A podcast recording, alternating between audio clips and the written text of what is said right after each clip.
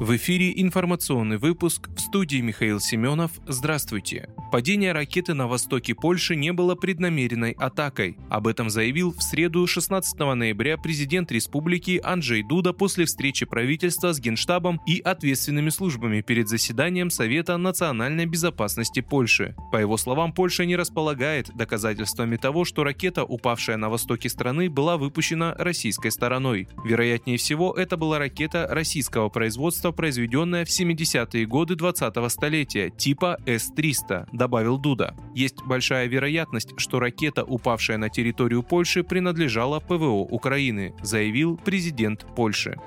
Замглавы Херсонской области задержали по делу об экономическом преступлении. Заместитель главы администрации Херсонской области Екатерина Губарева задержана российскими силовиками по подозрению в совершении преступления, пишет коммерсант. Источники издания сообщили, что Губарева может стать фигуранткой уголовного дела о совершении экономического преступления. СМИ со ссылкой на собственные источники в правоохранительных органах сообщили, что сейчас с Губаревой проводятся следственные действия. Ей якобы вменяют хищение бюджетных средств, совершенная группой лиц по предварительному сговору. Сумма ущерба по данному делу может составлять не менее 60 миллионов рублей. Официального подтверждения данной информации пока не поступало. Также неизвестно, в каком процессуальном статусе сейчас находится сама Екатерина Губарева. Напомним, ранее супруг пропавшей чиновницы сообщил, что она более суток не выходит на связь.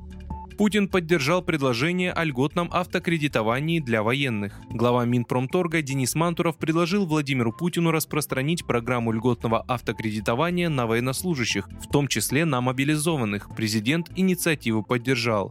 Да, конечно, так и надо сделать с учетом повышения стоимости автомобилей, сказал глава государства на совещании с членами правительства. Помимо призванных по мобилизации россиян, льготы на покупку машины в кредит могут получить члены их семей, а также пенсионеры, ранее проходившие службу в рядах вооруженных сил. Путин заявил, что автомобили должны стать более доступными для жителей страны.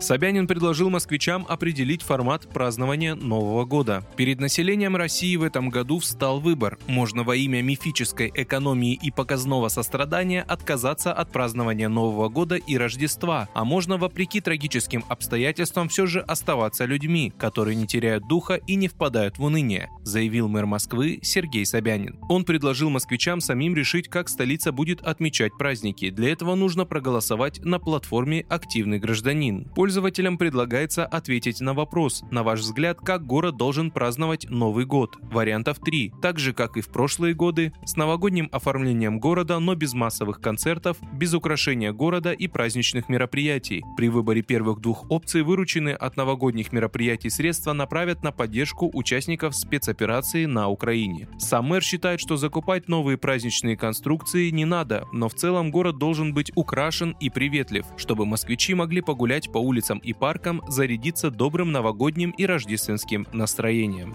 Вы слушали информационный выпуск. Оставайтесь на справедливом радио.